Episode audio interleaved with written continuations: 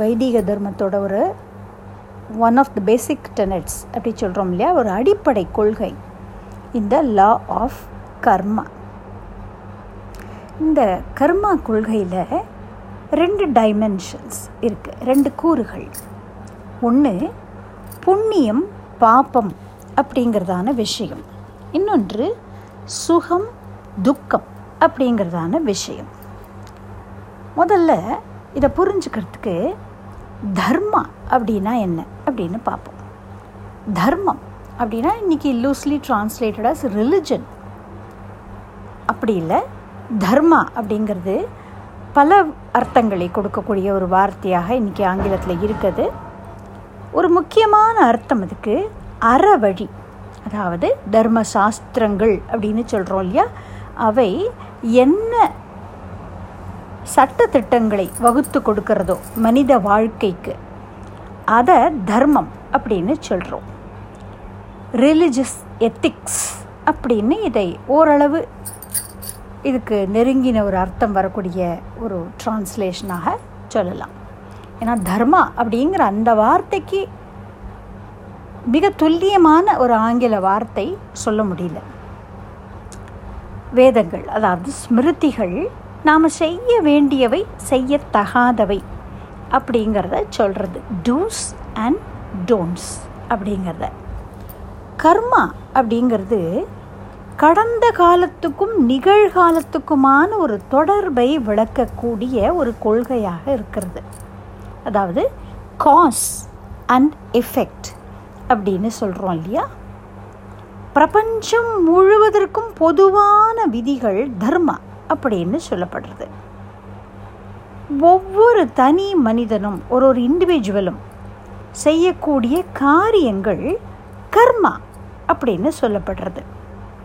நம்ம செய்கிற காரியங்கள் சின்னதோ பெருசோ இது எல்லாமே கர்மா அப்படிங்கிற ஒரு வார்த்தையில் அடங்கிறது. இந்த கர்மா அதாவது காரியங்களை நாம் செய்யறதுனால ஒரு விளைவு ஏற்படுறது இல்லையா. இப்போ ஒரு சுத்தியலை எடுத்து தரையில் ஒரு இடத்துல ஓங்கி அடிக்கிறேன்னு வச்சுப்போம்.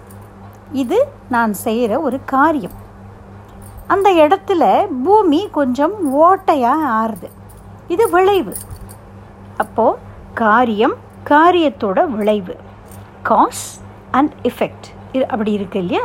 அப்படி நாம் செய்யக்கூடிய காரியங்கள் எல்லாம் கர்மா என்றும் அதனால் ஏற்படக்கூடிய விளைவு கர்ம பலன் என்றும் கூறப்படுகிறது. ஒரு ஒரு ஜீவனுமே தன்னோட இயல்புக்கு ஏற்றாற்போல கர்மாவை செய்கிறது.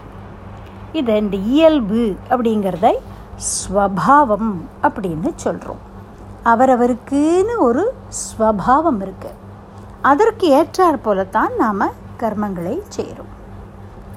ஒரு ஒரு கர்மாவையும் நம்ம செய்யும் பொழுது அது ஒரு புதிய கர்மாவை அல்லது ஒரு பலனை ஏற்படுத்துறது. இப்படி ஒரு கர்மாவிலிருந்து இன்னொரு கர்மா, இப்படி அது ஒரு செயின் ரியாக்ஷன் மாதிரி போய்கொண்டே இருக்கிறது. இந்த கர்ம தலையிலிருந்து விடுபடணும் அப்படிங்கிறது தான் இந்த சால்வேஷன் அப்படிங்கிறதான ஒரு தத்துவமாக இருக்குது, விடுதலை மோட்சம் அப்படிங்கிறதாக. எண்ணம் சொல் செயல் மனசா வாச்சா கர்மனா அப்படி இது எல்லாத்தாலையும் செய்யப்படும் செயல்களும் கர்மா அப்படின்னு சொல்லப்படுறது. இது எல்லாத்துக்குமே பலன் உண்டு. அதனால்தான் நம்முடைய பெரியவர்கள் சொல்லிக் கொடுக்குறா, காயேன வாச்சா மனசா இந்திரியைர்வா பிரகிருத்தேகே ஸ்வபாவாத்து கரோமி யத்யத் சகலம் பரஸ்மை நாராயணாயேதி சமர்ப்பயாமி அப்படின்னு. அப்போது இந்த கர்மனா வாச்சா மனசா எல்லாத்தாலையும் செய்யப்படக்கூடிய எல்லா செயல்களும் இறைவனுக்கு அர்ப்பணமாகட்டும் அப்படிங்கிறதாக சொல்லப்படுகிறது. அப்போ இது எல்லாத்துக்குமே கர்மா அப்படின்னு பேர். இந்த எல்லா கர்மாவுக்குமே பலன் உண்டு. இப்போ கர்மா கர்ம பலன் அப்படிங்கிறது ஒரு தொடர் சங்கிலி போன்றது. ஒவ்வொரு ஆக்ஷனும் நம்மளுடைய ஒவ்வொரு செயலும் கர்மா எனப்படுகிறது. ஒரு ஒரு கர்மாவுக்கும் கர்ம ஃபலன் அப்படிங்கிறது உண்டு. இந்த கர்ம ஃபலன் அப்படிங்கிறதே கர்ம பலன் அப்படின்னு நம்ம தமிழில் சொல்கிறோம் இல்லையா? இதை ரெண்டாக பிரிக்கிறது நம்மளுடைய வைதிக மதம். திருஷ்ய ஃபலன், அதிருஷ்ய ஃபலன் அப்படின்னு. திருஷ்ய ஃபலன் அப்படிங்கிறது கண்ணால் பார்க்கக்கூடிய விளைவு, விசிபிள் ரிசல்ட். அதிருஷ்ய ஃபலன் அப்படிங்கிறது கண்ணுக்கு தெரியாத விளைவு.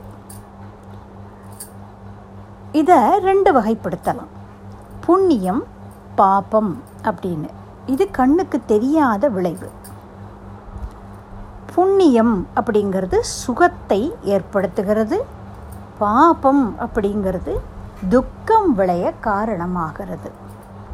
அப்போ இந்த அதிருஷ்ய ஃபலன் அப்படிங்கிறது சூக்ஷ்ம ரூபத்தில், அதாவது சட்டில் ஃபார்ம், யார் செய்கிறாரோ, கர்த்தா டூவர் அப்படின்னு இருக்கும் இல்லையா? அந்த ஜீவன், அந்த ஜீவனுடைய கர்ம கணக்கு, கார்மிக் அக்கவுண்ட், அதில் சேர்ந்து கொண்டே வருகிறது சூக்ஷ்ம ரூபத்தில். காலக்கிரமத்தில் அது சுகமாகவோ துக்கமாகவோ பரிணமிக்கிறது. அப்போது நாம் செய்கிற செயல் அற வழியை சார்ந்ததாய் இருந்தால் புண்ணியம் விளையிறது. அதர்ம வழியில், அதாவது அறத்துக்கு புறம்பாக செயல்பட்டால் பாபம் விளைகிறது. ஒரு உதாரணம் எடுத்துப்போமே. ஒரு குழந்தைய பார்க்கிறேன், பசித்து இருக்கிறது, அந்த குழந்தை முகம் வாட்டமாக இருக்குது. அப்படி நான் மார்க்கெட் பிளேஸில் வந்துட்டுருக்கேன். அக்கா ரொம்ப பசிக்குதுக்கா அப்படின்னு அந்த குழந்தை கேட்கிறாள். உடனே நான் பக்கத்தில் இருக்கிற ஒரு உணவகத்துக்குள்ளே போய் ஏதோ ஒரு சிற்றுண்டி வாங்கி கொண்டு வந்து அந்த குழந்தைகிட்ட கொடுக்குறேன். அந்த குழந்தை பசி மிகுதியில் அந்த பொட்டலத்தை பிரித்த உடனே சாப்பிட்றா.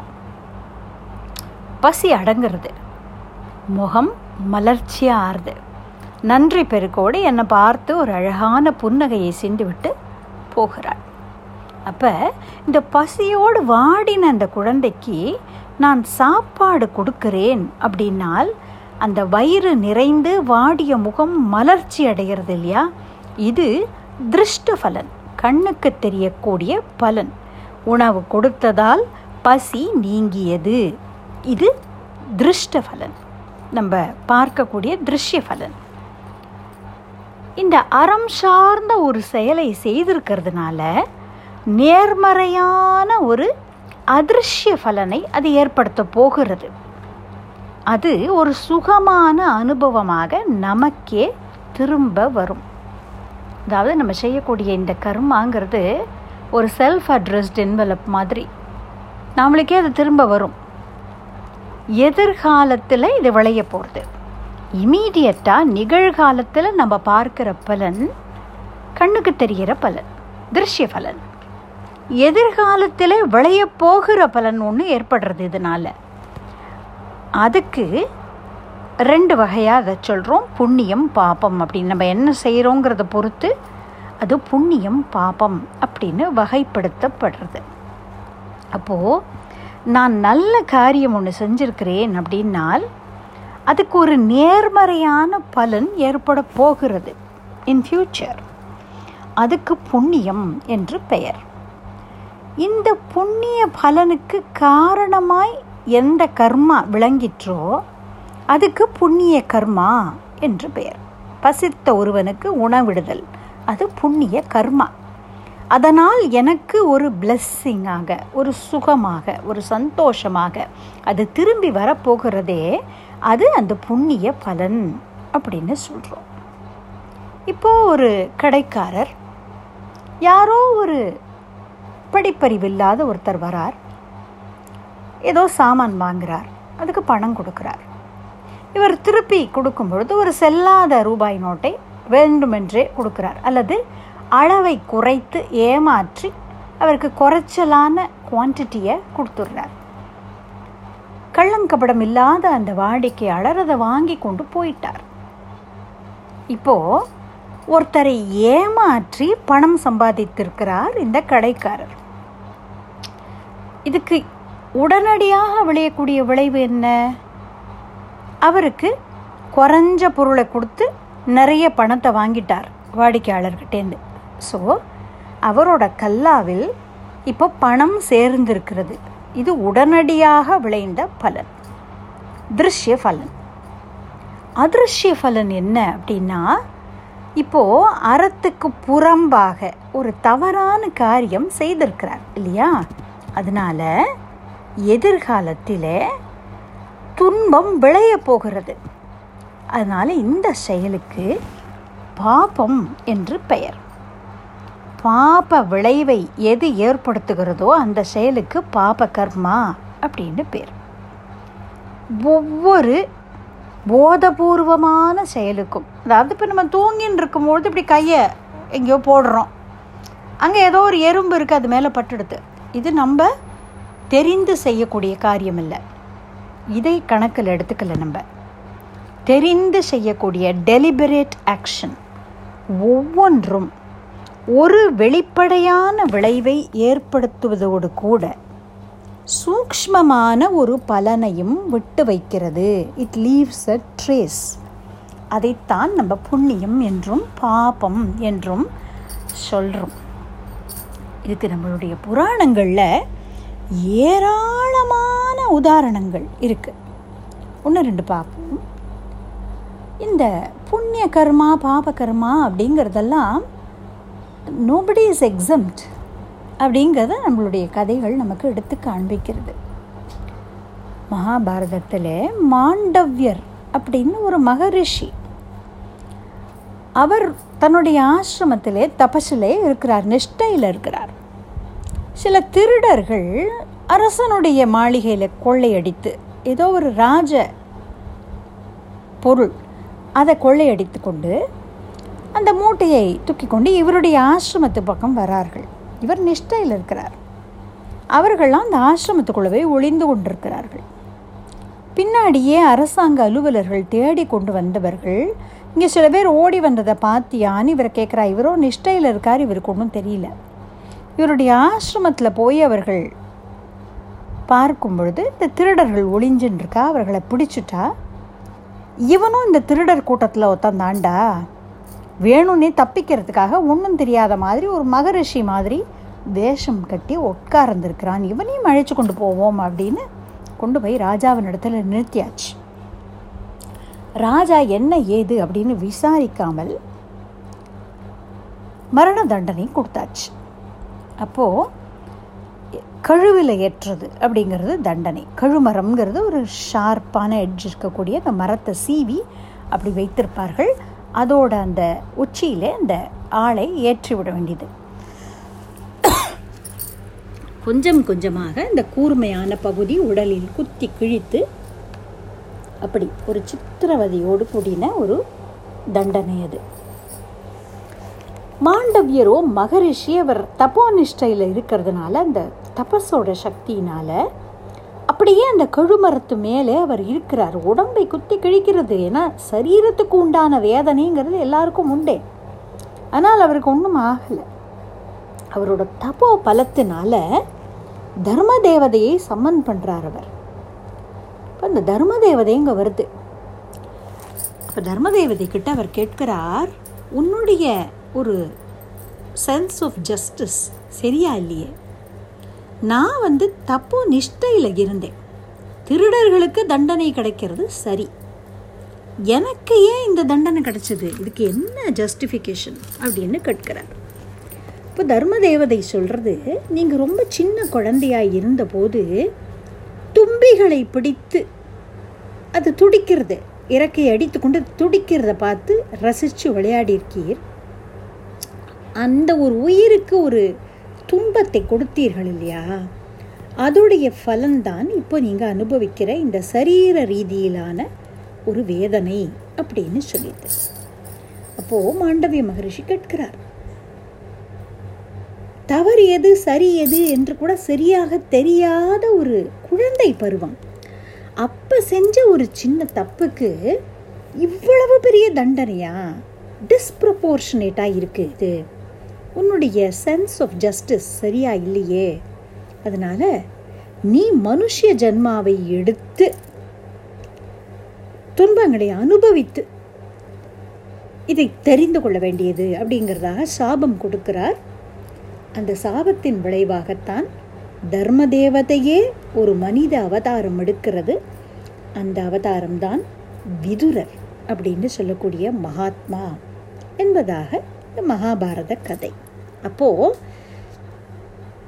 சிறு வயதில் கேஷுவலாக செய்கிற ஒரு விளையாட்டுத்தனமாக செய்கிற ஒரு காரியம் கூட பலன் கொடுக்காமல் போகாது அப்படிங்கிறதுக்கு இந்த ஒரு கதை ஒரு உதாரணம்.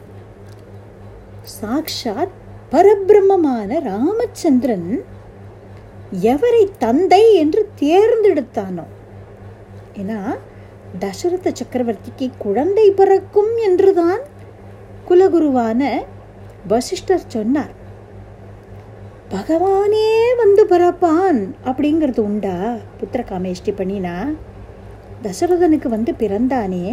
வேதவேத்யே பரே பும்சி ஜாதி தசரதாத்மஜி வேத பிராச்சேத சாதாசித் சாக்ஷாத் ராமாயணாத்மனா அப்படின்னு வேத வேத்யனான பரமாத்மாவே தசரதனுக்கு பிள்ளையாக வந்து பிறந்த போது அந்த பரமாத்மாவை விளக்குவதான வேதமே இராமாயணமாக வால்மீகி பகவானின் முகத்திலிருந்து அவதாரம் செய்தது அப்படின்னு இந்த ஸ்லோகம் சொல்கிறது. அப்படி சர்வேஸ்வரனான பரமாத்மாவான அந்த தத்துவமே ராமன் அப்படின்னு வந்து பிறந்தது.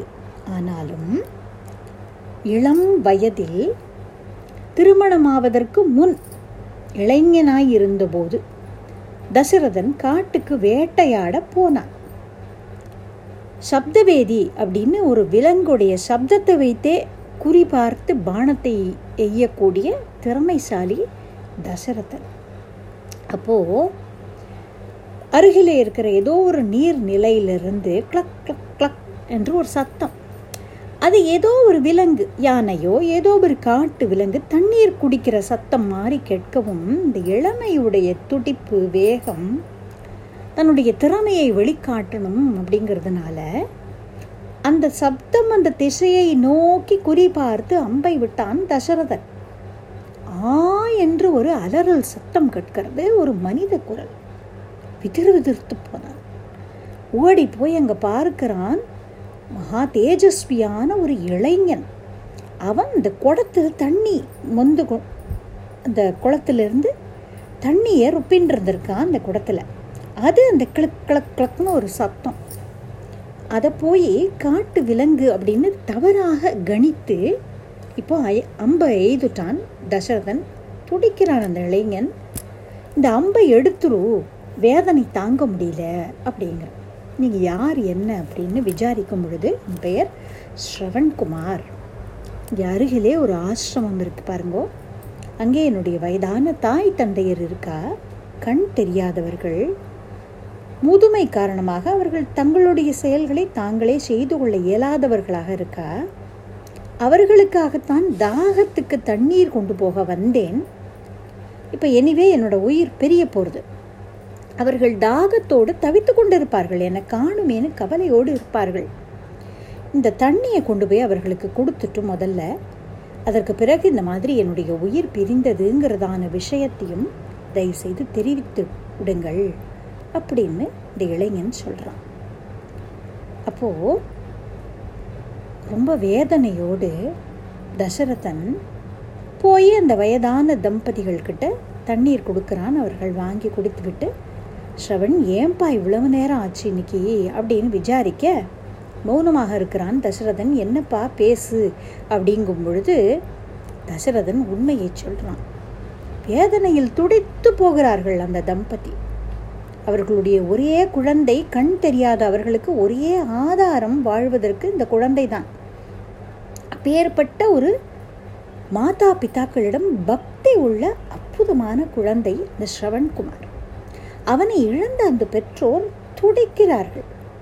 அப்போது அவர்களுடைய தபோ பலத்தினாலே சிதை மூட்டி தங்களுடைய மகன் போன லோகத்துக்கு தாங்களும் போக அவர்கள் தயாராகிறார்கள். ஆனாலும் அந்த வேதனை தாங்காமல் அவர்கள் ஒரு சாபம் கொடுக்கிறார்கள் தசரதனுக்கு. நாங்கள் எப்படி உயிரை விடும் பொழுது புத்திர சோகத்தால் துடித்து கொண்டு அப்படி இறந்து போகிறோமோ அதுபோல நீ இறக்கும் தருவாயில் உனக்கும் புத்திர சோகம் ஏற்படட்டும் அப்படின்னு சபிச்சுட்டார்கள். அதற்கப்புறம் பலகாலம் ஆயிட்டது. அதற்கு பிறகு கௌசல்யாவை திருமணம் செய்து கொண்டார், சுமித்ராவை திருமணம் செய்து கொண்டார். குழந்தைகள் பிறக்கவில்லை. அதற்கு பிறகு கைகேயை மணந்து கொண்டார். அறுபதனாயிரம் வருடங்கள் கழித்து ராமச்சந்திரன் பிறந்தான் என்பதாகவெல்லாம் ராமாயண கதை. அப்போ ராமனே ஒருத்தரை தந்தைன்னு வரிக்கிறார்னா எப்பேற்பட்ட புண்ணியம் செய்தவராக இருக்கணும் அவர். அப்படிப்பட்ட ஒரு புண்ணியாத்மாவுக்கு தானே தெய்வம் வந்து பிறக்கும். அப்படி இருந்தால் கூட that will not negate the bad karma done by the soul. இந்த ஜீவன் செய்த ஒரு தவறான காரியத்தை அதை அழிக்கிறது கிடையாது. அதற்குண்டான பலன் என்னவோ அதை அனுபவித்துத்தான் தீரணும் அப்படிங்கிறதை இந்த இதிகாச புராண சம்பவங்கள் நமக்கு காண்பிக்கிறது. தெய்வங்களே சோதனைக்கு ஆளானதாக பார்க்கிறோம் நம்ம. அது கர்ம பலன்கிறதுல வராட்டா கூட இந்த சுகம் துக்கம் அப்படிங்கிறதுலேருந்து யாருமே எக்ஸம்ட் கிடையாது அப்படிங்கிறத நம்ம பார்க்கிறோம். அப்போது புண்ணியம் என்றும் பாபம் என்றும் பார்த்தோம். புண்ணியம் பாபம் அப்படிங்கிறது எப்படி வெளிப்படுறது? இப்போ நம்ம ஒரு நல்ல செயல் செய்தால் அதற்கான பலன் உடனேயே கிடைக்கலாம், அன்றைக்கு சாயங்காலமே கிடைக்கலாம், மறுநாள் கிடைக்கலாம், பத்து வருஷம் கழித்து கிடைக்கலாம், அடுத்த பிறவியில் கூட கிடைக்கலாம். அப்போது புண்ணியம் பாபம் அப்படிங்கிறது சூக்ஷ்மமாக நம்மளோட கார்மிக் அக்கௌண்ட்டில் சேர்றது அப்படின்னு சொன்னோம். அது எப்போ பலனை கொடுக்கணும் அப்படிங்கிறதை தீர்மானிக்கிறவன் பகவான் தான். அதில் நமக்கு எந்த சுவாதந்திரியமும் கிடையாது.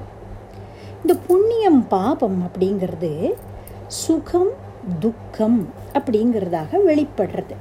இது எப்போ வெளிப்படும் அப்படின்னு சொல்ல முடியாது. அப்படின்னா இந்த பிறவி முடியும் பொழுது நாம் செய்திருக்கக்கூடிய நல்ல செயல்கள் கெட்ட செயல்கள் ரெண்டுமே அதற்கான புண்ணியம் பாபம். அது இன்னும் பலன் கொடுக்காத பாப புண்ணிய கணக்கு பாக்கி இருக்கக்கூடும் இல்லையா? Those punyas and papas which are yet to fructify அப்படி இருக்கக்கூடிய இன்னும் பலன் கொடுக்காத அந்த அந்த அக்கௌண்ட் அது இருக்கக்கூடும் இல்லையா? இதுதான் மறுபிறவிக்கு காரணமாகிறது அப்படின்னு நம்மளுடைய வைதிக தர்மம் சொல்கிறது. அப்போது இந்த பலன்களை அனுபவிப்பதற்காகவே அந்த ஜீவன் வேறொரு உடலை பெறுகிறது அப்படின்னு சொல்லப்படுறது. ஒரு தேசத்தோட சட்டங்கள்லேருந்து தப்பிச்சுடலாம். பல குற்றங்களை செய்துட்டோ பொய் சாட்சிகள் கொண்டோ அல்லது அந்த law of the land such that இந்த கோர்ட் கேஸ் இதெல்லாம் நடக்கிறதுக்கு பல வருஷங்கள் ஆகிறது இல்லையா? அதற்குள்ளே அந்த குற்றம் செய்தவர் சரீரத்தையே விட்டுவிடலாம். அப்போது அவர் தண்டனை பெறாமலே அவரோட வாழ்க்கை முடிந்து போயிடுறது இல்லையா? அப்படி ஆனாலும் தேசத்துடைய சட்டங்கள்லேருந்து தப்பி விட்டாலும் தெய்வத்துடைய சட்டங்கள்லேருந்து தப்ப முடியாது அப்படின்னு நம்மளுடைய தர்மம் சொல்கிறது. அதாவது கர்மா, இந்த லா ஆஃப் கர்மா, அதிலிருந்து தப்பிக்க முடியாது. இறப்பு அப்படிங்கிறது நேரும் பொழுது பௌதீகமான உடல் மட்டும்தான் அழிகிறது. அதாவது இந்த ஃபிசிக்கல் பாடி அது மட்டும்தான் அழிகிறதே தவிர நம்மளுடைய சூக்ஷ்ம சரீரம் அப்படின்னு சொல்லக்கூடிய சட்டில் பாடி அதில் புண்ணிய பாப கணக்குகள் சகிதமாக வேறொரு உடலை அடைகிறது. அப்போது சரீரம் வேறையாக இருந்தாலும் நேத்திக்கு போட்டுண்ட சட்டையை எடுத்துட்டு இன்றைக்கி வேற ஒரு சட்டை போட்டுக்கொள்வதை போலவும் ஒரு அறையிலிருந்து இன்னொரு அறைக்கு போகிறது போலவும் அதே ஆள் தான் உள்ளுக்குள்ளே இருக்கிற அந்த ஜீவன் அவனே தான். போன பிறவியில் போட்டு கொண்டிருந்த உடல் வேறு, இந்த பிறவியில் எடுத்திருக்கக்கூடிய உடல் வேறு, அவ்வளவுதான். அதே ஆசாமி தான். அப்போது இந்த உடம்பில் இருந்து கொண்டு என்னென்ன புண்ணிய பாபங்களை செய்து மிச்சம் வைத்து விட்டு அதோட பலன் இன்னும் கிடைக்க ஆரம்பிக்கலை, ஆனால் இந்த சரீரம் அழிந்து போச்சு. இப்போ அடுத்த பிறவி ஏற்படுறது, வேறொரு சரீரம் கொடுக்கப்படுகிறது. அந்த சரீரத்தில் இருந்து கொண்டு சுக துக்கங்களை அனுபவிக்கிறது. இப்படி செய்யும் பொழுதே அந்த சரீரத்தில் இருந்து கொண்டு மேலும் பல புதிய கர்மாக்களை செய்கிறோம் இல்லையா? இப்போ அதுக்கு ஒரு பலன் உண்டே, அதை அனுபவிக்கிறதுக்கு மேலும் பல உடல்களை பிறவிகளை எடுக்கிறது. இப்படி இந்த பிறவி அப்படிங்கிற தொடர் சங்கிலி போயிட்டே இருக்கு. இதுதான் சம்சார சக்கரம் அப்படிங்கிறோம். இந்த cycle of life and death அப்படின்னு சொல்கிறது நம்மளுடைய வைதிக மதம். புனரபி ஜனனம், புனரபி மரணம், புனரபி ஜனனி ஜடரே சயனம், இக சம்சாரே பகுதுஸ்தாரே கிருபையா பாரே பாகி முராரே அப்படின்னு பஜகோவிந்தத்தில் இந்த விஷயத்தை தான் ஆச்சாரியால் எடுத்து காண்பிக்கிறார்.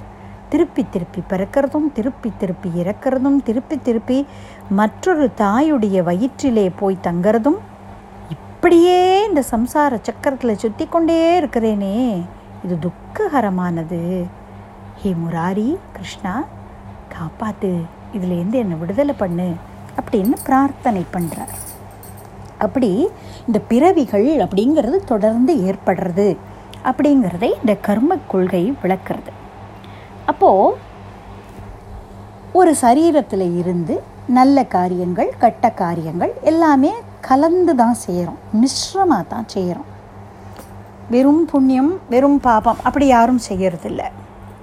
அப்போது புண்ணிய பலனை அனுபவிக்கிறதுக்கு இந்த உடலில் இருக்கும் பொழுது அனுபவித்தது போக ஸ்வர்காதி போகங்களை அனுபவிக்கக்கூடிய அளவுக்கு புண்ணியங்கள் பண்ணியிருக்கிறோம் அப்படின்னால், ஸ்வர்கலோகம் அப்படிங்கிற ஒரு பிளேன், ஒரு ரெல்ம் ஆஃப் எக்ஸிஸ்டன்ஸ், அங்கே போய் இந்த ஜீவன் புண்ணியத்துக்கான பலனை அனுபவித்து விட்டு அந்த புண்ணிய கணக்கு தீர்ந்து போனதும் மறுபடியும் இதே பூமியில் வந்து பிறவியை எடுக்கிறது.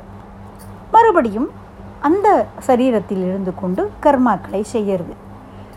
அதில் என்னெல்லாம் பலன் கொடுக்கலையோ அதற்கு ஏற்றாற் போல நல்ல காரியங்களை செய்திருந்தால் சொர்க்காதி போகங்கள் அனுபவிக்கக்கூடிய அளவுக்கு புண்ணிய காரியங்கள் செய்திருந்தால் அங்கேயே போய் அனுபவித்து விட்டு வந்து இந்த பூமியிலே அனுபவிக்கக்கூடிய சுகங்களை பூமியிலே அனுபவித்து, பாபங்கள் செய்திருந்தால் அதற்கான துக்கங்களையும் இந்த பூமியிலேயே அனுபவித்து, அதுலேயும் மிஞ்சினத்தில் ரொம்ப கீழ்க்கடையான பாபங்கள், கொடூரமான பாபங்கள் அப்படியெல்லாம் செய்தவர்கள் ஸ்ரீமத் பாகவத புராணத்திலையும் கருட புராணம் போன்ற புராணங்கள்லேயும் விவரிச்சிருக்கிறபடி பலவிதமான நரகங்கள், அதாவது துக்கத்தை அனுபவிக்கக்கூடிய ஒரு பிளேன், அதில் இருந்து அந்த துக்கத்தை, சொல்ல முடியாத துக்கம், அதையெல்லாம் அனுபவித்து அனுபவித்து தீர்ந்ததும் மறுபடியும்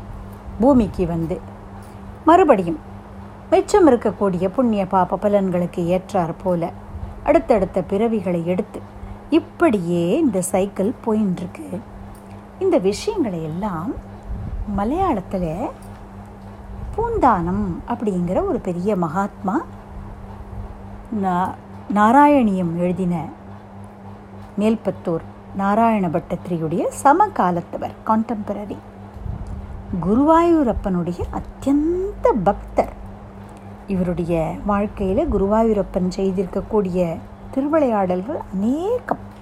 அப்பேற்பட்ட ஒரு மகாத்மா, பரம ஞானி, வைராக்கிய நிதியான ஒரு மகாத்மா.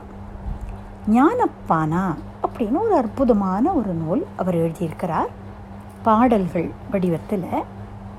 அதில் இந்த கார்மிக் சைக்கிள், இந்த ஜென்மா எடுக்கிறது, இதை பற்றியெல்லாம், மாயையினுடைய தன்மை, இதையெல்லாம் ரொம்ப அழகாக எளிமையான மலையாளத்தில் அவர் விளக்கியிருக்கிறார். அவர் சொல்கிறார் அதில், இப்படியே எவ்வளவு ஜென்மா நம்ம எடுத்திருக்கிறோம். கொஞ்சம் கொஞ்சமாக வேறு வேறு யோனிகளில் பிறந்து எண்பத்தி நாலு லட்சம் யோனிகள்னு சொல்லப்படுறது நம்மளுடைய தர்மத்தில். எயிட்டி ஃபோர் லேக் ஸ்பீசிஸ், அவ்வளோ டைப்ஸ், அவ்வளோ விதமாக பிறந்து பிறந்து பிறந்து பிறந்து இந்த மனித பிறவி கிடத்திருக்கு நம்மளுக்கு அப்படின்னு சொல்லப்படுறது. எத்தனை ஜென்மா மதத்தில் கழிஞ்சதும், எத்தனை ஜென்மா ஜலத்தில் கழிஞ்சதும், எத்தனை ஜென்மா மண்ணில் கழிஞ்சதும், எத்தனை ஜென்மா மரங்களாய் நின்னதும், எத்தனை ஜென்மம் மரிச்சு நடந்ததும், எத்தனை ஜென்மம் பறந்து நடந்ததும், எத்தனை ஜென்மா மிருகங்கள் பசுக்களாய் மர்த்திய ஜென்மத்தில் முன்பே கழிச்சு நாம் அப்படின்னு அதில் அவர் சொல்கிறார். இந்த விஷயத்தை பல காலம் முன்னாடி வந்த மணிவாசக பெருமான் தன்னுடைய சிவபுராணத்திலே இதே கருத்தை சொல்லியிருக்கிறார் அப்படிங்கிறத நம்ம ஏற்கனவே பார்த்துருக்கிறோம். புல்லாய் பூடாய் புழுவாய் மரமாகி பல் விருகமாகி பறவையாய் பாம்பாகி கல்லாய் மனிதராய் பேயாய் கணங்களாய் வல் அசுரராகி முனிவராய் தேவராய் செல்லா நின்ற இத்தாவர ஜங்கமத்துள் எல்லா பிறப்பும் பிறந்து இழைத்தேன் எம்பெருமான் அப்படிங்கிறார். களைத்தேன் ஜென்மம் எடுத்து சளைத்தேன் போரு தேர்ந்து அப்படின்னு இதைத்தான் பல மகான்களும் தங்களுடைய பாடல்களெல்லாம் சொல்கிறார். எத்தனையோ பிறவி எடுத்தெடுத்தே இழைத்தேன், எத்தனையோ பிறவி எடுத்தெடுத்தே இழைத்தேன், இருவினை பயன்களை எய்து எய்து சளைத்தேன், சித்தம் இனி உன்மேல் வைத்திருக்க நினைத்தேன், திக்கு வேறில்லை ஐயா, தீனரை காக்கும் கையா, தூக்கிய திரு அடி துணை என நம்பினேன், துரிய நடராஜனே அப்படின்னு மகான்கள் எத்தனையோ பாடல்களில் இந்த விஷயங்களையெல்லாம் சொல்லி வைத்திருக்கிறார்கள். அப்போது இந்த கார்மிக் சைக்கிள் திருப்பி திருப்பி புண்ணியம் பாபம் அதை அனுபவிக்கிறதுக்காக வேறொரு உடல் வேறொரு உடல் வேறொரு உடல்னாக்க இந்த கர்மா முதல் முதல்ல எப்போ தொடங்கிது அப்படிங்கிற ஒரு கேள்வி வருது இல்லையா? இது நமக்கு மட்டும் வரல. தப்போவனம் பெரியவா அப்படின்னு சொல்லக்கூடிய சத்குரு ஞானானந்தருடைய ஒரு பக்தர், அவருக்கு இந்த கேள்வி பிறந்தது. அவர் ஒரு பெரிய பதவியில் இருந்த ஒரு பக்தர் பகவான் ஞானானந்தரின் இடத்துல போய் இதை கேட்கலாம், இந்த சந்தேகத்தை கேட்கலாம் அப்படின்னு போனார். தப்போவனம் போனார். போய் பகவானை தரிசனம் பண்ணி, மகானை தரிசனம் பண்ணி இவர் அந்த கேள்வியை கேட்கணும்னு நினைக்கிறார். மகான் அதற்கு சந்தர்ப்பமே கொடுக்கல. இவருக்கு நீதி அரசருக்கு காபி சாப்பிட ரொம்ப பிடிக்கும், போய் காபி சாப்பிட்டுட்டு வரலாமே அப்படின்னு சொல்கிறார். சரி, மகான் சொன்னதை தட்ட வேண்டாம்னு சொல்லி அவர் போய் இந்த சமையல் அறைக்கு போய் காஃபி வாங்கி சாப்பிட்றார். மறுபடியும் தரிசன நேரத்துக்காக காத்துருக்கிறார். மகானுடைய சந்நிதிக்கு வரும்பொழுது இந்த கேள்வியை கேட்கணும்னு நினைக்கிறார். நீதியரசருக்கு காப்பி பிடிக்குமே, காப்பி சாப்பிட்டுட்டு வரலாமே அப்படின்னு மகான் சொல்கிறார். இப்படியே பல தடவை அன்றைக்கி காஃபி குடிச்சாச்சு. இவர் இவருக்கு என்ன பண்ணுறதுன்னே தெரியல. எதற்காக மகான் தன்னை திருப்ப திருப்ப காஃபி குடிச்சிட்டு வரலாம்னு சொல்கிறார் அப்படின்னு புரியல. அப்போது இவர் கிளம்பணும், போய் மகானிடத்துல உத்தரவு வாங்கிக்கலாம் அப்படின்னு போகும்பொழுது ஏதோ கேட்பதற்காக வந்தேள் போல இருக்கே, கேட்கலையே அப்படிங்கிறார் சிரித்து கொண்டு. அப்போது நீதியரசர் வந்து அதை கேட்க எத்தனிக்கும் பொழுது, அவர் எப்போவுமே வெள்ளை வெளியேர்னு வேஷ்டி சட்டை போடுறத ரொம்ப விரும்புவாராம். அதில் ஒரு சின்ன அழுக்குப்பட்டால் கூட அது அவருக்கு பிடிக்காது. இப்போ மகான் சுட்டி காட்டி கேட்கிறார், இந்த வேஷ்டியிலே காஃபி கரை பட்டிருக்கே அப்படின்னு சொல்கிறார். அப்போ தான் அவர் அதை கவனிக்கிறார் இந்த பக்தர். அடாடா ஆமாம் அப்படின்னு சொல்லிவிட்டு இதை நான் கொஞ்சம் அலம்பிட்டு வரேன் அப்படிங்கிறார். இல்லை இல்லை அப்புறமா அலம்பலாம், இன்றைக்கி பல தடவை காஃபி குடிச்சிங்களே, நீங்கள் எப்போ எத்தனையாவது தடவை காஃபி குடித்தப்போ இந்த கரை பட்டுது அப்படின்னு கேட்கிறார் மகான். இவருக்கு தெரியல, ஏதோ நாலஞ்சு தடவை குடிச்சிருக்கார், அதில் ஏதோ ஒன்று சிந்திருக்கு. இப்போ அவர் சொல்கிறார், இல்லை நான் இதை அலமீன் ஊற்றுறேன். இல்லை இல்லை முதல்ல இதுக்கு பதில் சொல்லிட்டு போங்கள். நீங்கள் குடித்த காஃபியிலே எப்போ குடித்த காஃபியிலே இந்த கரை ஏற்பட்டது அப்படின்னு மகான் கேட்கிறார். இவருக்கு கொஞ்சம் புரியல என்ன பதில் சொல்லணும்னு. இப்போ அதுவாக முக்கியம், கரை பட்டிருக்கு, இதை முதல்ல அலமீன் வந்துடுறேனே அப்படின்னு சொல்கிறார். மகான் சொல்கிறார், நீங்கள் இதைத்தானே கேட்க வந்து எழுங்கிட்ட, எப்போ இந்த கர்மா ஆரம்பிச்சது அப்படின்னு. இந்த எப்போ இந்த கர்மா ஆரம்பிச்சதுங்கிற விசாரம் வேண்டாம். கர்மா இருக்குது, ஏற்பட்டுடுத்து கர்மா பண்ணியிருக்கிறோம், அதனால தான் ஜென்மா ஏற்பட்டிருக்கு. இப்போ இதை எப்படி தீர்த்துக்கிறது அப்படின்னு பார்க்கலாமே அப்படின்னு சிரித்து கொண்டே சொன்னாராம். அவர் கேட்க வந்த கேள்விக்கு பதில் கிடைச்சுடுத்து. இப்படி மகான்கள் ஊடுருவி பார்த்து நம்ம மனசில் இருக்கிற சந்தேகங்களை போக்கக்கூடிய அந்த கருணை அவர்களிடத்திலே உண்டு. இப்படி ஒரு அற்புதமான ஒரு பதில் அவர் சொன்னார். அப்படி இந்த கர்மா எப்போலேருந்து ஆரம்பித்ததுன்னு தெரியல, அனாதி காலமாக இந்த ஜீவனுக்கு இந்த கர்மா அப்படிங்கிறதான ஒரு ஃபேக்டர் இருந்துட்டே இருக்குது. அப்போது இந்த ஜீவன் இந்த கர்மாங்கிற ஒரு தியரியை சொல்கிறதுனால, இதை தெரிந்துக்கிறதுனால என்ன பிரயோஜனம் நமக்கு அப்படின்னா, நம்ம பார்க்கிறோம் இந்த உலகத்தில் பிறப்புகளில் அவ்வளவு டிஸ்பேரிட்டிஸ் இருக்குது, ஏற்றத்தாழ்வுகள் இருக்குது. ஒரு குழந்தை பிறக்கும் பொழுது ஒரு குழந்தை பார்த்தா அரசாங்க மருத்துவமனையில் பிறந்திருக்கிறது, அங்கே ஒரு குறிப்பிட்ட அளவிலான வசதிகளோடு. இன்னொரு குழந்தை பார்த்தா ஏதோ ஒரு மாளிகையில் பிறக்கிறது. ஒரு குழந்தை பார்த்தால் கான்ஜெனிட்டல் டிசீஸோடு பிறக்கிறது, பிறவியிலேயே சில கோள குறைபாடுகள் அல்லது சில உடல்நல குறைவு அதோடு பிறக்கிறது. சில குழந்தைகள் ஆரோக்கியமாக இருக்குது. இப்படி பிறக்கும் பொழுதே ஏற்றத்தாழ்வுகள்லாம் ஏன் வருது? பிறந்த பிறகு நம்ம நல்லது பண்ணினா நல்லது நடக்கும், கெட்டது பண்ணினா கெட்டது நடக்கும்னு மட்டும் இருந்துட்டால் பிறக்கும் பொழுதே இப்படி ஏன் குறைகளோடும் நிறைகளோடும் பிறக்கிறோம் அப்படிங்கிற கேள்விக்கு இந்த லா ஆஃப் கர்மா அதுதான் பதில் சொல்கிறது. ஏன்னா நீ ஏற்கனவே செஞ்ச காரியங்களுக்கான பலனை இப்போ அனுபவிக்கிறாய், இது ஒரு தொடர்ச்சி அப்படிங்கிறதாக பதில் சொல்கிறது இல்லையா? ஏன்னா நம்மளுக்கு இந்த மாதிரி கேள்விகள் கேட்கும் பொழுது வேற பதில் கன்வின்சிங்காக அப்படி சொல்ல முடியும். இந்த பிறவியில் செய்த செயல் அல்ல, ஏற்கனவே செய்து வைத்திருக்கக்கூடிய புண்ணிய பாப கணக்கு அது இந்த பிறவியில் தொடர்ந்து வருகிறது, அதோட பலன் இப்போ பலன் கொடுக்க ஆரம்பித்திருக்கிறது அப்படிங்கிறதாகத்தான் இதுக்கு ஒரு விளக்கம் சொல்ல முடிகிறது. நமக்கு துக்கம் ஏற்படும் பொழுது யாரையோ காரணம் சொல்லாமல் அந்த துக்கத்தை சரி இது நான் எப்போதோ செய்த வினையின் பலன் அப்படிங்கிறதாக அக்செப்ட் பண்ணிக்கக்கூடிய ஒரு மனநிலை, அதை ஏற்றுக்கொள்ளக்கூடிய மனப்பக்குவத்தை நமக்கு கொடுக்கிறது.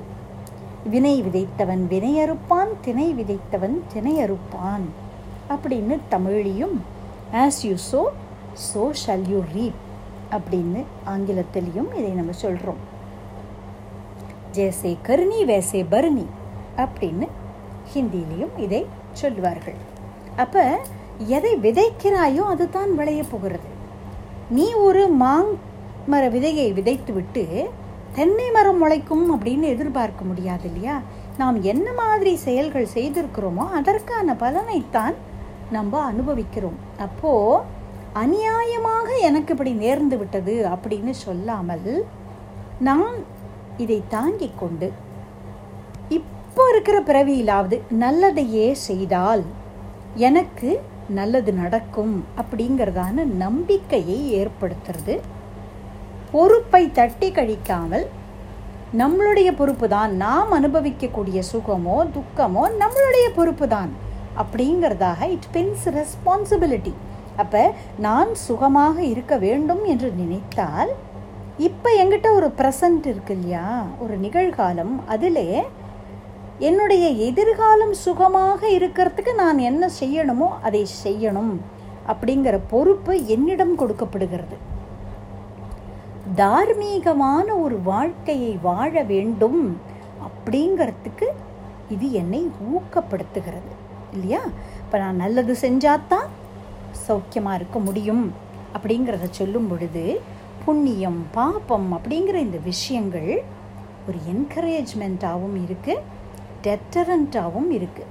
நல்லது செய்ய என்கரேஜ் பண்ணுறது, பாபங்கள் செய்யாமல் இருக்கும்படி பயமுறுத்தி வைக்கிறது. அப்போது எல்லா சமூகம் முழுக்க இப்படி ஒரு தர்மத்துக்கு கட்டுப்பட்டு இருக்குமானால், எத்திக்கல் லைஃப் அப்படிங்கிறது இருக்குமானால், அந்த சமூகம் நிம்மதியான ஒரு சமூகமாக இருக்கும் அப்படிங்கிறதுல சந்தேகம் இல்லை.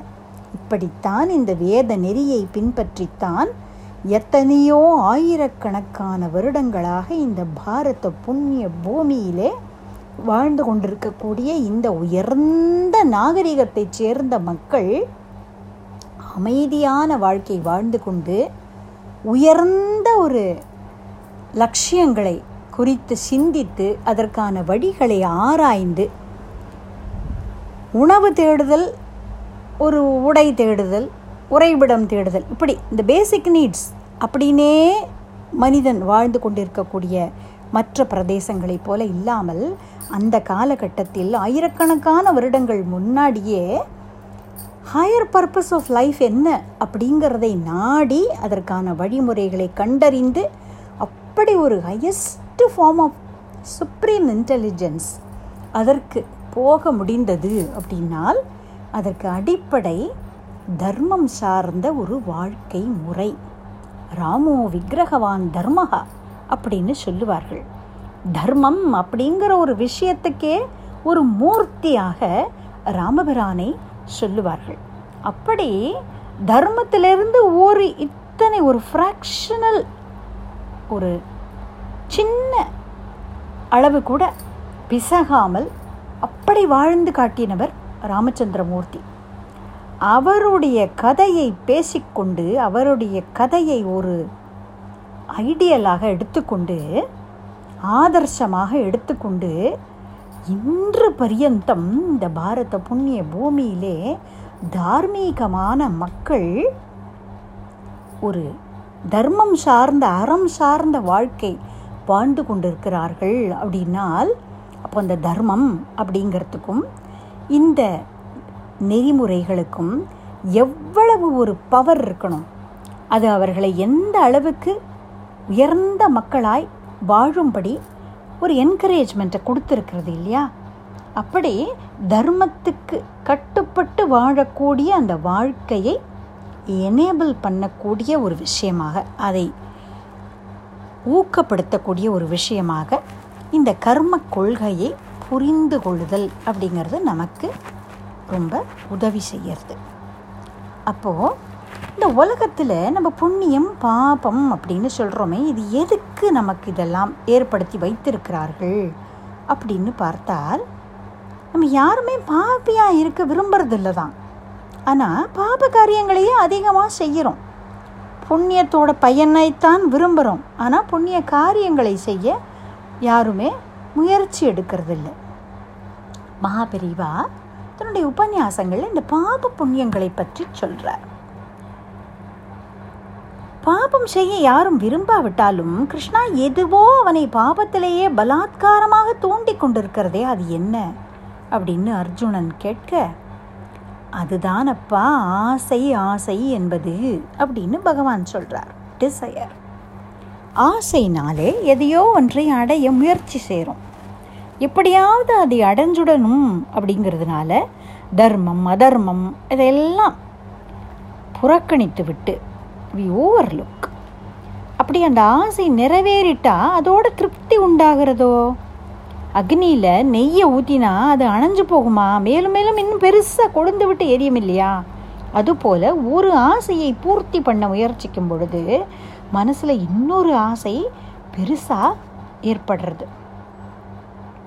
சரி, அப்படின்னா ஆசை நிறைவேறாமல் இருந்துட்டா நல்லது அப்படின்னு சொல்லலாமா? அப்படியும் இல்லை. ஆசை நிறைவேறலை அப்படின்னா ஆத்திரம் உண்டாகிறது. சுவரில் எரிஞ்ச ஒரு பந்து திரும்பி வருது போல நிறைவேறாத ஆசை கோபமாக திரும்பி வந்து நம்மளை மேலும் மேலும் பாபத்திலே தள்ளுறது. அப்போது காமம், குரோதம் அப்படின்னு இதுதான் அடுத்தபடியாக சொல்கிறோம். அப்படின்னா பாவம் செய்யாமல் இருக்கிறதுக்கு ஒரே வழி ஆசைகளை இல்லாமல் செய்கிறது தான். எப்படி செய்கிறது? நம்மளால் காரியம் செய்யாமல் இருக்க முடியாது. நம்ம உடம்பால் காரியம் பண்ணாமல் இருக்கும்போது கூட மனசு ஏதோ காரியம் பண்ணிக்கொண்டே தான் இருக்குது. எதையாவது பண்ணிக்கொண்டே இருப்பது தான் மனசோட வேலையே. உடம்பு மனசு இப்படி இந்த ரெண்டு வகையிலையும் நாம் செய்கிற அத்தனை காரியங்களுமே நம்மளுடைய சொந்த ஆசை அபிலாஷைகளையே சுற்றி சுற்றி வந்துட்டுருக்கு. இதனாலேயே நம்மளை அது மேலும் மேலும் பாபத்தில் கொண்டு போய் தள்ளிக்கொண்டே இருக்குது. அப்படின்னா காரியமே செய்யாமல் சும்மா இருந்துள்ளாமா? அப்படி பார்த்தா முடியல. ஏன்னா மனுஷ ஸ்வபாவம் நம்மளை அப்படி இருக்க விடாது. சும்மா இரு அப்படின்னு தான் சொல்கிறா மகான்கள்லாம். நம்மளால் அப்படி இருக்க முடியல. காரியத்தையும் நிறுத்த முடியல, ஆசையையும் வேற இருக்க முடியல. அப்படின்னா இந்த பிரச்சனைக்கு தீர்வே கிடையாதா? அப்படி கேட்டால் இருக்குது. அதாவது நம்ம இப்போ இருக்கிற நிலையில் காரியத்தை அடியோடு விட்டுடணும் அப்படின்னா முடியாது. ஆனால் நம்மளுடைய சொந்த ஆசைகளை பூர்த்தி பண்ணிக்கிறதுக்காகவே காரியம் செய்கிறது அப்படிங்கிற நிலையை மாற்றி நமக்கு லௌகீகமாக லாபம் தராத காரியங்களில் ஈடுபடணும். அதாவது பரோபகாரம் அப்படின்னு சொல்கிறோம் இல்லையா? பரோபகாரம்னு சொல்கிறதே ஆத்மோபகாரம் தான். நமக்கு பலன்தான் தருது, நமக்கு ஒரு திருப்தியை சாந்தியை கொடுக்கறதுக்கு தான். அப்படி பரோபகாரமாக லோகோபகாரமாக இருக்கக்கூடிய காரியங்களில் ஈடுபடணும் அப்படின்னு பெரியவா சொல்கிறார். அப்போது அதில் ருச்சி அதிகமாக அதிகமாக பர்சனல் இன்ட்ரெஸ்ட் அப்படிங்கிறது குறைஞ்சுட்டே வருது. அப்போ பாபம் குறையிறது, புண்ணிய கணக்கு அதிகமாகிறது. அப்போது என்ன செய்யணும் அப்படின்னா ஆசை இல்லாமல் ஒரு காரியம் செய்யணும். ஏதோ ஒரு பலனை எதிர்பார்த்து கொண்டு செய்யாமல் பலன் கருதாது நம்ம காரியங்களை செய்யணும். நாம் இப்போ நாலு விதமாக பாபம் செய்கிறோம். உடம்பால் பலவிதமான கெட்ட காரியங்கள், வாயால் பேசக்கூடாததையெல்லாம் பேசி அப்படி செய்யக்கூடிய பாபங்கள், மனசால் பல கெட்ட நினைவுகள், பணத்தை கொண்டு செய்கிற பாபத்துக்கோ சொல்லவே வேண்டாம். இப்படி எந்த நாலு வஸ்துக்களால் இந்த பாபத்தை செய்தோமோ அந்த நாளையுமே புண்ணியத்துக்கு பயன்படுத்தி பழகணும் அப்படின்னு பெரியவா சொல்கிறார். இந்த உடம்புனால் பரோபகாரம் செய்யணும். பகவானை பிரதட்சணம் பண்ணுறது, அன்னதானங்களில் ஈடுபடுறது, பொது பணிகளில் ஒரு குளம் வெட்டுறது, அது போன்ற பூர்த்த தர்மங்கள்னு சொல்லுவாள். அந்த மாதிரியான பொது நல பணிகள் அதிலெல்லாம் நம்மளை ஈடுபடுத்திக்கிறது. அப்படி இந்த சரீரத்தினாலே புண்ணியத்தை சம்பாதிக்கணும். வாயால் பகவன் நாமாவை சொல்லி புண்ணியம் செய்யணும். சம்பாதிக்கிறதுலையே பொழுதெல்லாம் போய்டுறதே, எனக்கு டைம் இல்லையே அப்படின்னு நம்ம சொல்லுவோம் இல்லையா? அப்போது நிஜமாகவே அப்படி டைம் இல்லையா நமக்கு அப்படின்னு அனலைஸ் பண்ணி பார்த்தால் நமக்கு தெரியும் எவ்வளவு நேரம் வாட்ஸ்அப்லேயோ மற்ற விவகாரங்கள்லையோ நம்ம ஸ்பெண்ட் பண்ணுறோம் அப்படின்னு. அதில் கொஞ்சத்தையாவது பகவானுடைய நாமாக்களை சொல்கிறதுல, ஒரு ஸ்லோகம் சொல்கிறதுல கொஞ்ச நேரம் ஒரு ப்ரேயர் அப்படி செலவிடலாமே அப்படின்னு பெரியவா சொல்கிறார். அப்போ நம்ம காரியம் செய்யும் பொழுதோ அல்லது ஒரு வேலைக்காக ட்ராவல் பண்ணுறோமே அப்போது நமக்கு தெரிந்த ஒரு ஸ்தோத்திரங்களையோ பகவன் நாமாவையோ சொல்லலாமே. இப்படி ஓடி ஓடி சம்பாதிக்கிறதுல ஒரு பைசாவை கூட எடுத்துன்னு போக போகிறது இல்லையே. அப்போது அந்த பைசாவை கொண்டு பிறர்களுக்கு உபயோகமாய் ஏதாவது தர்மங்களை செய்யலாமே.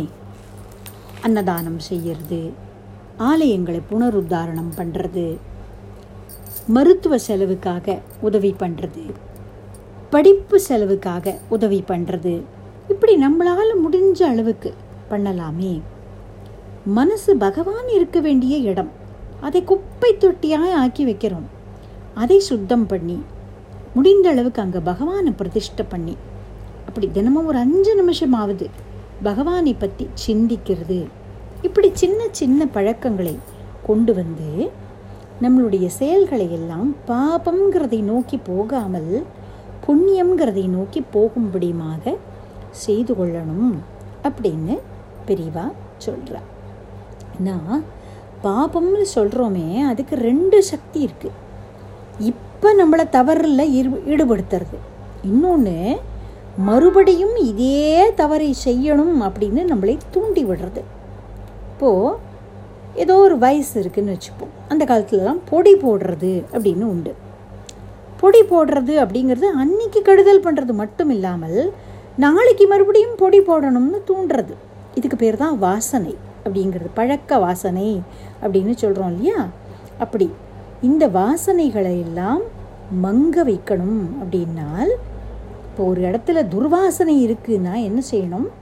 நல்ல மனமான ஊதுபத்தியையோ சாம்பிராணி புகையையோ அங்கே கொண்டு போடுறோம்.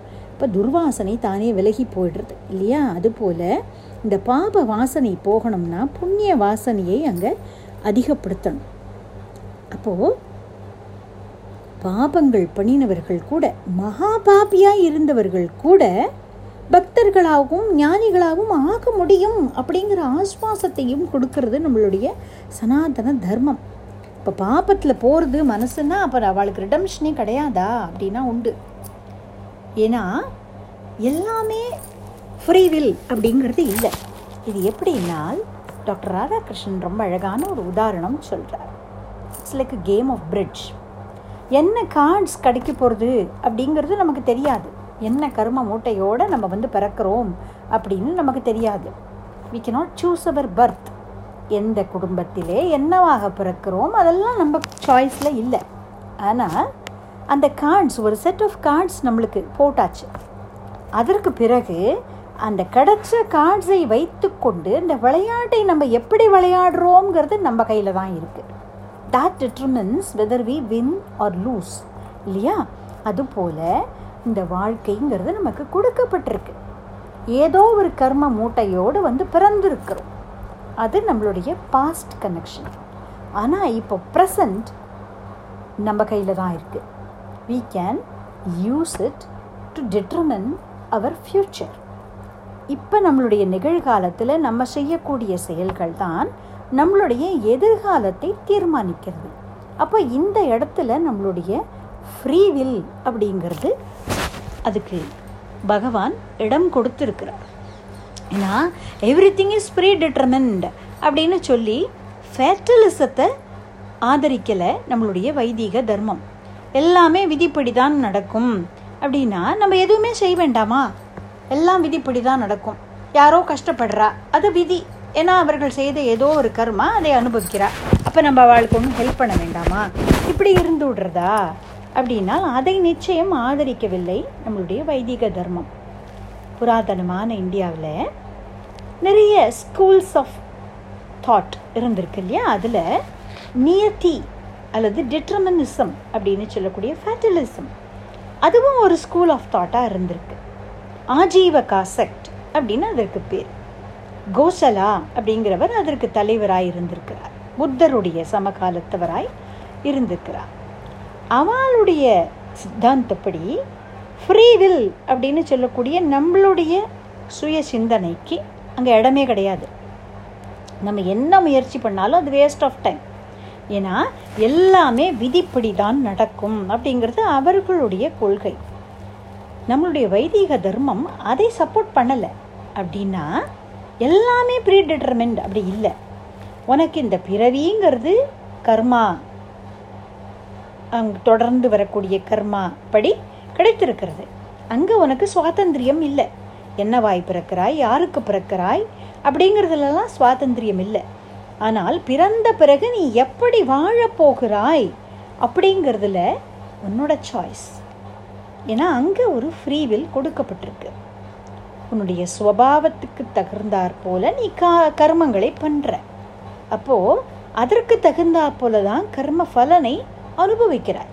இப்போ நம்ம புராணங்கள்லாம் பார்த்தா ஹிரண்ய கசிபு, ராவணன், கம்சன் முதலானவர்கள்லாம் தங்களுடைய ஸ்வபாவத்துக்கு ஏற்றாற் போல் நடந்து கொண்டு அதற்கான கர்ம பலனை அனுபவித்தார்கள் அப்படின்னு பார்க்குறோம். அப்போது ஸ்வபாவத்துக்கு தகுந்தா போல தான் கர்மா பண்ணுறோம், கர்மாவுக்கு தகுந்தா போல தான் கர்ம பலன். அப்படின்னா இதிலேருந்து விடுபடுறதுக்கு ஒன்றும் வழியே கிடையாதா?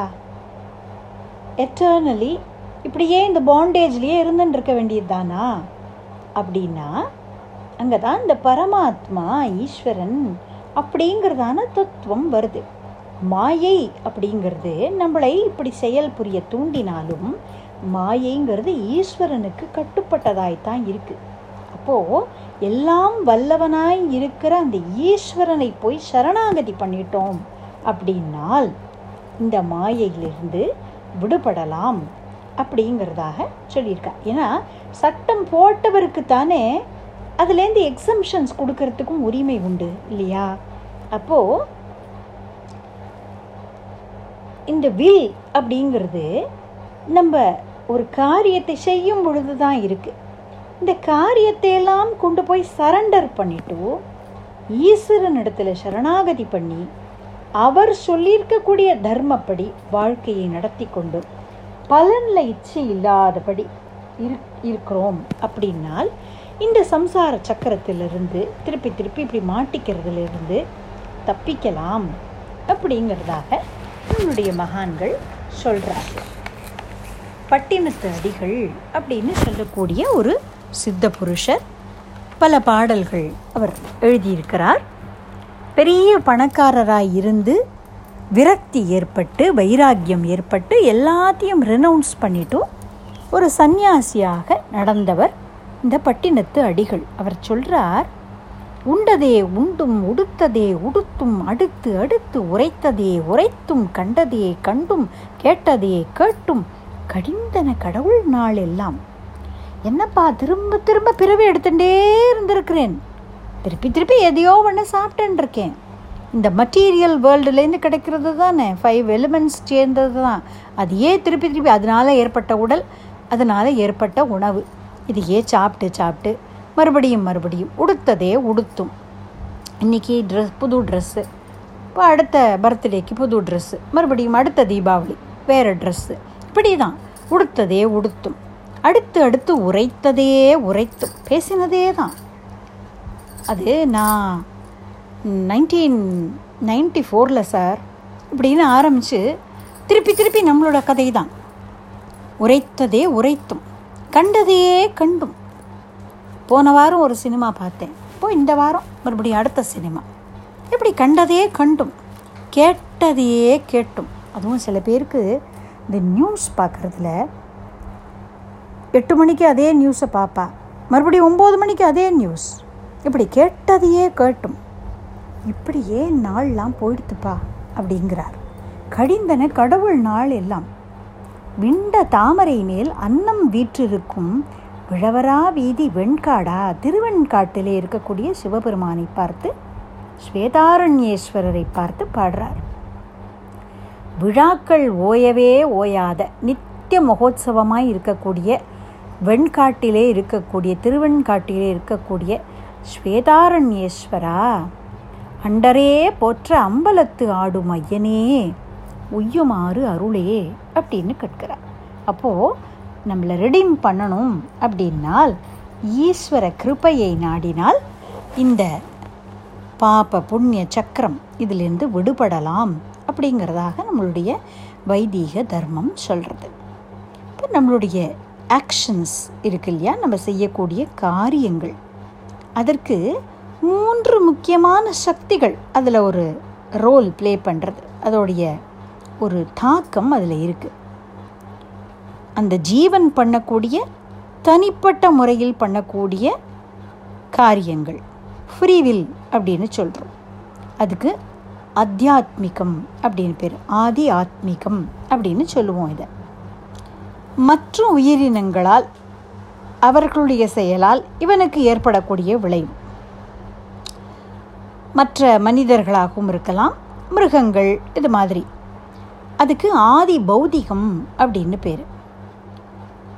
நண்பர்கள், உறவினர்கள், எல்லாரும், கவர்மெண்ட், மிருகபட்சிகள், எல்லாத்து மூலமாகவும் விளையக்கூடிய விளைவு.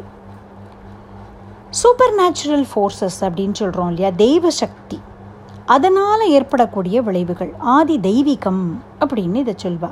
ஆதி ஆத்மிகம் தன்னுடைய காரியங்களால் ஏற்படுற விளைவு, ஆதி பௌதிகம் என்விரான்மெண்ட்னால் வரக்கூடிய விளைவு, ஆதி தெய்வீகம் சூப்பர் நேச்சுரல் ஃபோர்ஸஸ் தேவி சக்திகள்னால ஏற்படக்கூடிய விஷயங்கள், இயற்கையில் ஏற்படக்கூடிய விஷயங்கள் இதெல்லாம்.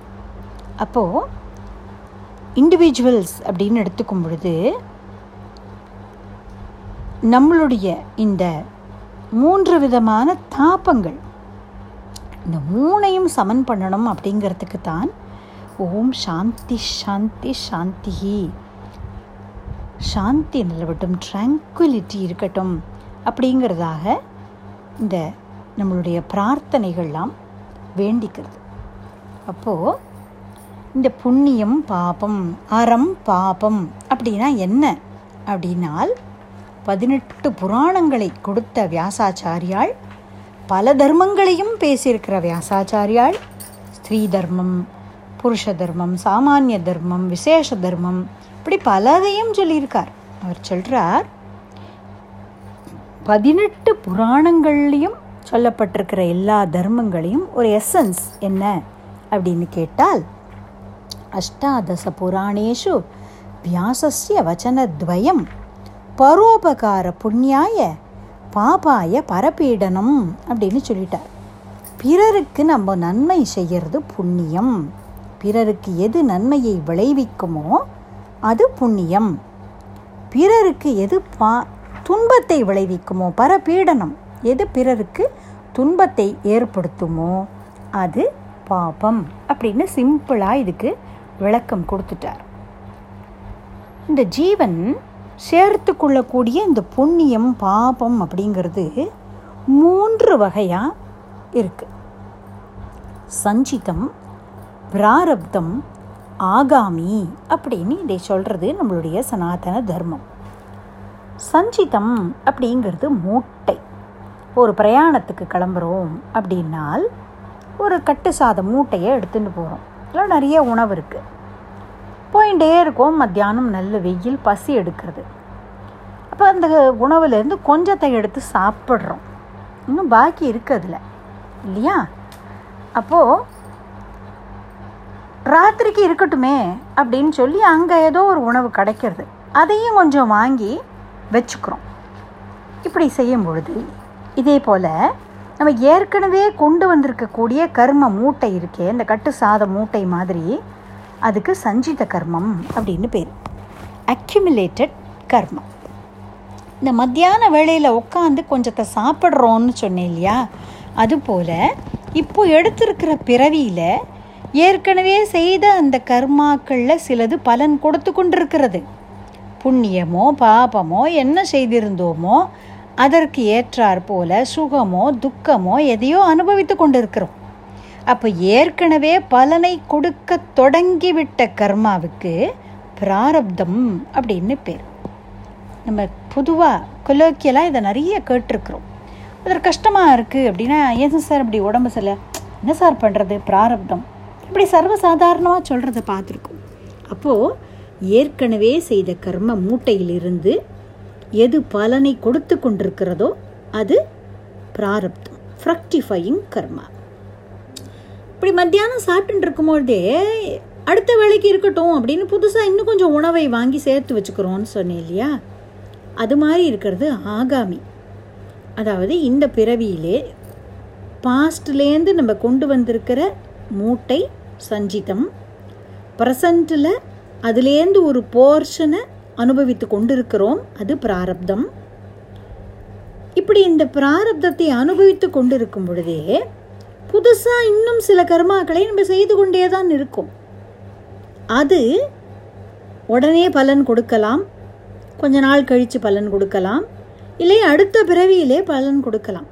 அப்போது உடனே பலன் கொடுத்து கொடுத்தனா சரி, இல்லை இன்னும் கொஞ்ச நாள் கழித்து தான் அது பலன் கொடுக்க போகிறது அப்படின்னால், இந்த அந்த வகையான கர்மாவுக்கு ஆகாமி அப்படின்னு பேர். அதாவது எக்ஸ்பெக்டட் கர்மா.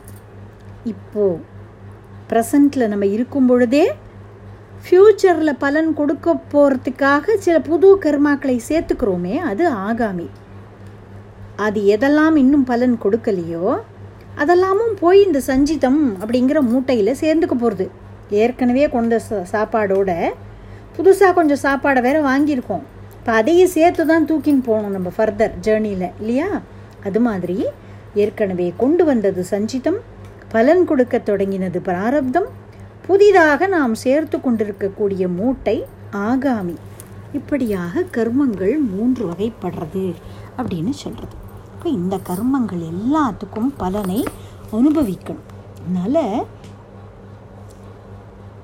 தெரியாமல் கூட மனசாலேயோ வாக்குனாலேயோ உடம்புனாலேயோ ஏதாவது தவறு செய்திருந்தால் மன்னிச்சிருப்பா அப்படின்னு நமக்காக பரமேஸ்வரனிடத்தில் பகவத் பாதாள் சிவ அபராத க்ஷமாபன ஸ்தோத்திரம் அப்படின்னு ஒன்று பண்ணியிருக்கா. அதில் பிரார்த்தனை செய்கிறா. அற்புதமான ஸ்தோத்திரம். தினமுமே ராத்திரி படுத்துக்கிறதுக்கு முன்னாடி இதை சொல்லிட்டு படுக்கலாம். அது ஒரு நல்ல பழக்கமாய் வைத்து கொள்ளலாம்.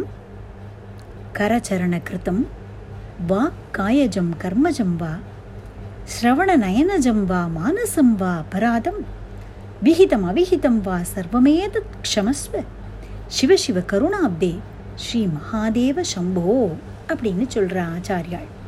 கரச்சரண கிருத்தம் வா காயஜம் கர்மஜம் வா, கரச்சரணாதி அவயவங்களால் வாக்கால் மனசால் இப்படி எந்த விதத்திலையும் நான் பாபங்கள் செய்திருந்தாலும், ஸ்ரவண நயனஜம் வா மானசம் வா அபராதம், கேட்கிறது கேட்கக்கூடாத விஷயங்களை கேட்கிறது, கண்களால் பார்க்கக்கூடாத விஷயங்களை பார்க்கறது, மனசால் நினைக்கக்கூடாததையெல்லாம் நினைக்கிறது, இப்படி ஸ்ரவண நயனஜம் வா மானசம் வா அபராதம் விகிதம் அவிகிதம் வா சர்வமேதத் க்ஷமஸ்வ, செய்ய வேண்டும் என்று விதிக்கப்பட்டிருக்கக்கூடிய தர்மங்களை செய்யாமல் இருக்கிறதும், செய்யக்கூடாது அப்படின்னு சொல்லப்பட்டிருக்கிறவற்றை செய்வதும், இப்படியெல்லாம் நான் என்ன பாபங்கள் பண்ணியிருந்தாலும் சர்வேஸ்வரா கருணைக்கடலே பரமேஸ்வரா இது எல்லாத்தையும் மன்னிச்சுருப்பா அப்படின்னு பிரார்த்தனை பண்ணிக்கிறார்.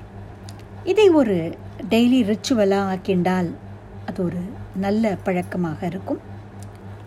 அன்றைய தினம் என்னென்னலாம் அறிந்தோ அறியாமலோ தெரிந்தோ தெரியாமலோ புரிந்தோ புரியாமலோ செய்திருப்போமோ அதற்காக உளப்பூர்வமாக பெருமானிடத்தில் நம்ம ஒப்புவித்து இது எதை செய்திருக்கிறேன்ப்பா, இதில் என்னென்ன தவறு நேர்ந்துடுத்தோ நான் மன்னிச்சிடும், இந்த பாப வாசனையிலிருந்து என்னை விடுவித்து அருள்.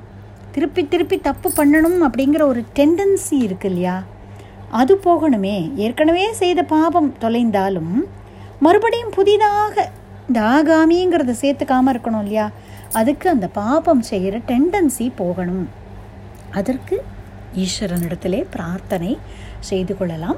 இப்படி மகாபரிவா ரொம்ப அழகாக இதுக்கு ஒரு எக்ஸாம்பிள் சொல்லுவா. ஒரு பஞ்ச் ஆஃப் ஸ்டிக்ஸ், ஒரு விறகு கட்டுன்னு வச்சுப்போமே, முடிச்சு போட்டிருக்கோம் ஒரு கயிறுனால. இந்த முடிச்சு இறுகி போயிடுத்து, அவுக்கவே முடியல, அவ்வளோ டைட்டாக முடிச்சு விழுந்திருக்கு. இதை எப்படி அவுக்கிறது இப்போ அப்படின்னா, இப்போ எந்த லூப் இப்படி கட்டியிருக்கோமோ அதை விட இன்னும் டைட்டாக இந்த பஞ்ச் ஆஃப் ஸ்டிக்ஸை இறுக்கி நாம்ளாக இன்னொரு கயிறுனால சுற்றி டைட்டாக இழுத்து பிடிச்சிக்கிறது. அப்படி பிடிச்சுண்டா ஏற்கனவே இருக்கிற அந்த கட்டு அப்படி நெகிழ்ந்து கொடுக்கும் இல்லையா, அதை அப்படியே கட்டிடலாம். இப்போ நாம்பளா சும்மா டைட்டாக சுற்றின்னு இருக்கோமே, அதையும் நம்ம கையை விட்டு விடலாம். அப்போ இந்த முடிச்சுங்கிறது விலகிடும் இல்லையா. அதுபோலத்தான் நம்மளுடைய கர்மாக்களை எல்லாம் போக்கி கொண்டு நம்ம இதுலேருந்து விடுதலை அடையணும். அப்படிங்கிறதுக்காகத்தான் நம்மளுடைய பெரியவர்கள் அறம் பாபம் அப்படின்னெல்லாம் சொல்லி நிறைய கர்மாக்களை நமக்கு விதிச்சிருக்கிறார்கள். இந்தந்த டியூட்டிஸ், ஒரு இல்லறத்தான் அப்படின்னா இது இதெல்லாம் செய்யணும். கார்த்தால ஏந்தத்துலேருந்து அவரவருக்கு அவரவருடைய தன்மைக்கு ஏற்றார் போல கடமைகள் சொல்லப்பட்டிருக்கு இல்லையா. ஒரு இல்லத்தரசி அப்படின்னா கார்த்தால எழுந்து வாசல் தெளித்து கோலம் போடுறதுலேருந்து ஆரம்பித்து குடும்பத்துக்கான பணிகள், அப்படி என்னென்னலாம் சொல்லப்பட்டிருக்கோம் பழக்கத்திலே நம்மளுடைய தர்மசாஸ்திரத்திலே, அப்படி என்னென்னலாம் விதிக்கப்பட்டிருக்கிறதோ எதற்காக இவ்வளவு காரியம் செய்யணும், நாமும் அந்த பிரம்மம் தான் வேறுபட்டவர்கள் அல்ல அப்படின்னா அப்படி சும்மா இருந்துள்ளாமே, எதுக்கு இவ்வளோ காரியம் செய்யணும், ஃபைனலி ஒன்றுத்துக்கும் அர்த்தமே இல்லையே அப்படின்னால் சும்மா இருக்க முடியாது நம்மளால். வெறுமனை இருந்தோம்னா வேறு ஏதோ பாப காரியங்களிலே மனசாலேயோ வாக்குனாலேயோ ஈடுபடுவோம். And idle mind is the devil's workshop அப்படின்னு ஆங்கிலத்திலும் சொல்லுவார்கள் இல்லையா. அப்படி நம்மளால் சும்மா இருக்க முடிவதில்லை. அதற்கு பக்குவப்படும் வரை ஏதோ ஒரு நல்ல காரியத்திலே ஈடுபட்டு கொண்டு இருக்கணும் அப்படிங்கிறதுக்காகத்தான் டைமே கொடுக்காதபடி நமக்கு அனுஷ்டானங்களை விதிக்கிறது நம்மளுடைய தர்மம். அவரவருக்கும் அவரவர் தன்மைக்கேற்ப ஏதோ ஒரு காரியங்கள், ஒரு பூஜை, ஒரு சத்சங்கம், பஜனை, கொஞ்சம் நேரம் தியானம், இப்படி இந்தந்த கடமைகளை செய்யறது, அப்படி ஏதோ ஒரு கர்ம கட்டு அதை போட்டு கொடுக்கறது நம்மளுடைய வைதிக தர்மம். அப்படி கர்ம கட்டு அப்படிங்கிற ஒரு கட்டை போட்டு இறுக்கி கட்டி ஏற்கனவே நம்ம புண்ணிய பாப கர்மாக்கள்ங்கிற ஒரு கட்டுனால போட்டு தன்னைத்தானே கட்டின்னு இருக்கோமே, முடிச்சு விழுந்து சிக்கலாகி அதுலேருந்து விடுபட முடியாமல் திண்டாடின்னு இருக்கோம் இல்லையா. அது நெகிழ்ந்து கொடுத்து அதுலேருந்து நாம் விடுபடணுங்கிறதுக்காகத்தான் அதை விட டைட்டாக கர்மாங்கிற ஒரு கட்டை நம்மளுக்கு கொடுத்துருக்கா அப்படின்னு ரொம்ப அழகாக பெரியவா இதை எக்ஸ்பிளைன் பண்ணுவா. அப்படி அந்த விஷயத்தை தான் இங்கே மாணிக்க வாசகரும் பார்த்தால் சொல்கிறார், வல் வினையன் தன்னை, ஏதோ வினை செய்திருக்கிறேன்ப்பா அதனால தானே இப்போ பிறவி எடுத்திருக்கிறேன். அப்படி வல் வினையன் தன்னை ஆத்மஸ்வரூபத்தை உணர்ந்து கொள்ள முடியாமல் மூடி மறைக்கக்கூடிய மாயை அப்படிங்கிற இருளை அறம்பாவம் என்னும் அருங்கயிற்றால் கட்டி, அந்த கட்டு விலகிறதுக்காக அறம்பாவம் அப்படிங்கிற கட்டுனால கட்டி அப்படின்னு சொல்கிறார். மாயை நான் என்னன்னு பார்த்தோம், மாய இருள் அப்படின்னு அவர் சொல்கிறது என்னங்கிறது சூப்பர்ஃபிஷியலாக பார்த்தோம். அறம்பாவம் அப்படின்னு சொல்லக்கூடிய அந்த புண்ணிய பாபங்கள் அப்படிங்கிறது என்ன அப்படிங்கிறத, கர்மா தியரிங்கிறது என்ன அப்படிங்கிறது மூலமாக பார்த்தோம். இது ரெண்டுமே மேலோட்டமான பார்வை தான். இப்போ இந்த ரெண்டு விஷயத்தையுமே அத்வைத சித்தாந்தத்தின் அடிப்படையில் என்னன்னு பார்த்தோம். From the perspective of Advaita philosophy. இப்போது ஒரு மலை இருக்கிறது, இப்போ மலைக்கோட்டை இருக்குது திருச்சிராப்பள்ளியில். வேறு வேறு இடத்துல இருந்து பார்த்தால் வேறு வேறு வியூ கிடைக்கும். ஒரு பர்டிகுலர் ஸ்பாட்லேருந்து பார்த்தால் பிள்ளையாருடைய முகம் போலவே இருக்கும் அந்த மலை. வேறு ஒரு இடத்துல இருந்து பார்த்தால் ஒரு நந்தி படுத்திருக்கிறது போல இருக்கும். அப்படி நிறைய வியூஸ் ஒரே மலைக்கு பல இடங்களில் நின்று கொண்டு பார்க்கும்பொழுது வேறு வேறு வியூ தெரிகிறது இல்லையா. அதுபோல் ஒன்றான இந்த சத்தியத்தை வெவ்வேறு சமயங்கள் வெவ்வேறு பார்வையால் பார்க்கறது, வெவ்வேறு பர்ஸ்பெக்டிவ்லேருந்து பார்க்கறது. அப்போது மாயைங்கிறதையும் கர்மாங்கிறதையும் அத்வைதம் எப்படி விளக்குகிறது அப்படிங்கிறத மேலோட்டமாக பார்த்தோம். சைவ சித்தாந்தம் கொஞ்சம் வேறுபாடான ஒரு பார்வையை வைக்கிறது, அது கொஞ்சம் வேறு மாதிரி இந்த விஷயங்களை விளக்கிறது. அது என்ன அப்படிங்கிறத தொடர்ந்து பார்க்கலாம். தென்னாடுடைய சிவனே போற்றி, எந்நாட்டவர்க்கும் இறைவா போற்றி, சிவாய நம. திருச்சிற்றம்பலம். ராம் ராம்.